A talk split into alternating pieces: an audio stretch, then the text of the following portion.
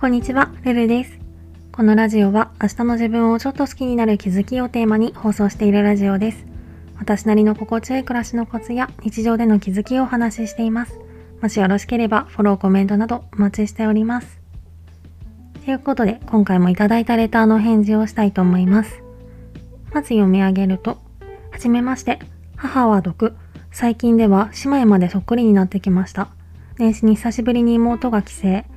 何もこちらから情報を出していないですが、近くにいる母から聞いているからか、何とかしてマウント取ろうとする会話ばかりでした。私は基本あまり人に興味がなく、自分が好きなものや好きな行動をしています。年齢的にも折り返しを過ぎ、人に構っている時間がないのもあります。例えばいちいち持ち物をディスり、化粧品を有名メーカー品で揃えているとテーブルに出して並べられても正直興味ないと言いそうに。しかし母もいて、彼女たちは自分がひがみそねみ見えっぱりの気質なので、過去から行くと違うと私が言葉を尽くしても、同じ無地のくせにと決めつけるのです。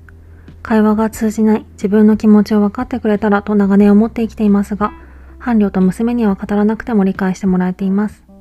私が少しでも珍しいものを持っていたり、違う思考を見せると全力で否定、ディスる二人。そのくせ二人とも日常生活では個々に頼ってくるありさま。結局感情のはけ口にしとるんだなと思います。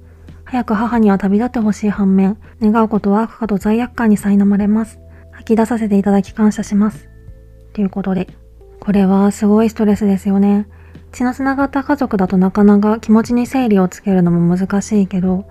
こういう価値観の違いっていうか、この言葉がふさわしいかどうかはちょっと自信がないんですけど、でもこういうことはどこかで割り切るしかないっていうのがすごく残酷なところだなと思います。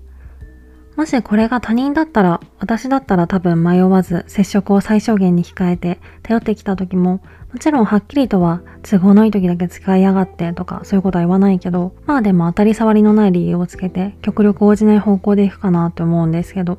家族とか特に親とかだといざいなくなった時に後悔するんじゃないかとかいろいろ考えてしまうのが難しいところですよね。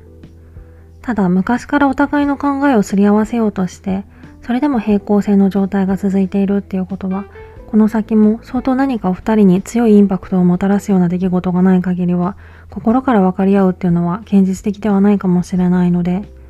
なので多分一番ストレスが少なく済むのは、さっきお話ししたような形で接触を最小限に控えて、何かを頼まれた時も応じないっていう選択肢で、あとはもしお二人がいなくなった時に後悔するかもっていう気持ちが大きいなら、自分のストレス耐性とよく相談しながら、キャパを超えない範囲で交流は続けていくっていうのも一つなのかなと思いました。とか言いつつ、おそらくこのレターは特に私に質問をいただいているというわけではないと思うので、余計な一言だったら申し訳ないんですけど、こういうことってどんな選択肢をとってもモヤモヤだったり後悔だったりが残るので、すごく身の振り方っていうのかな難しいですよね。ただパートナーの方とかお子さんとは分かり合うことができているとのことなので、お母様や妹さんと分かり合うのが難しい分、今のご家族との時間をより大切にするっていうのも有意義な時間の過ごし方なのかもしれないですね。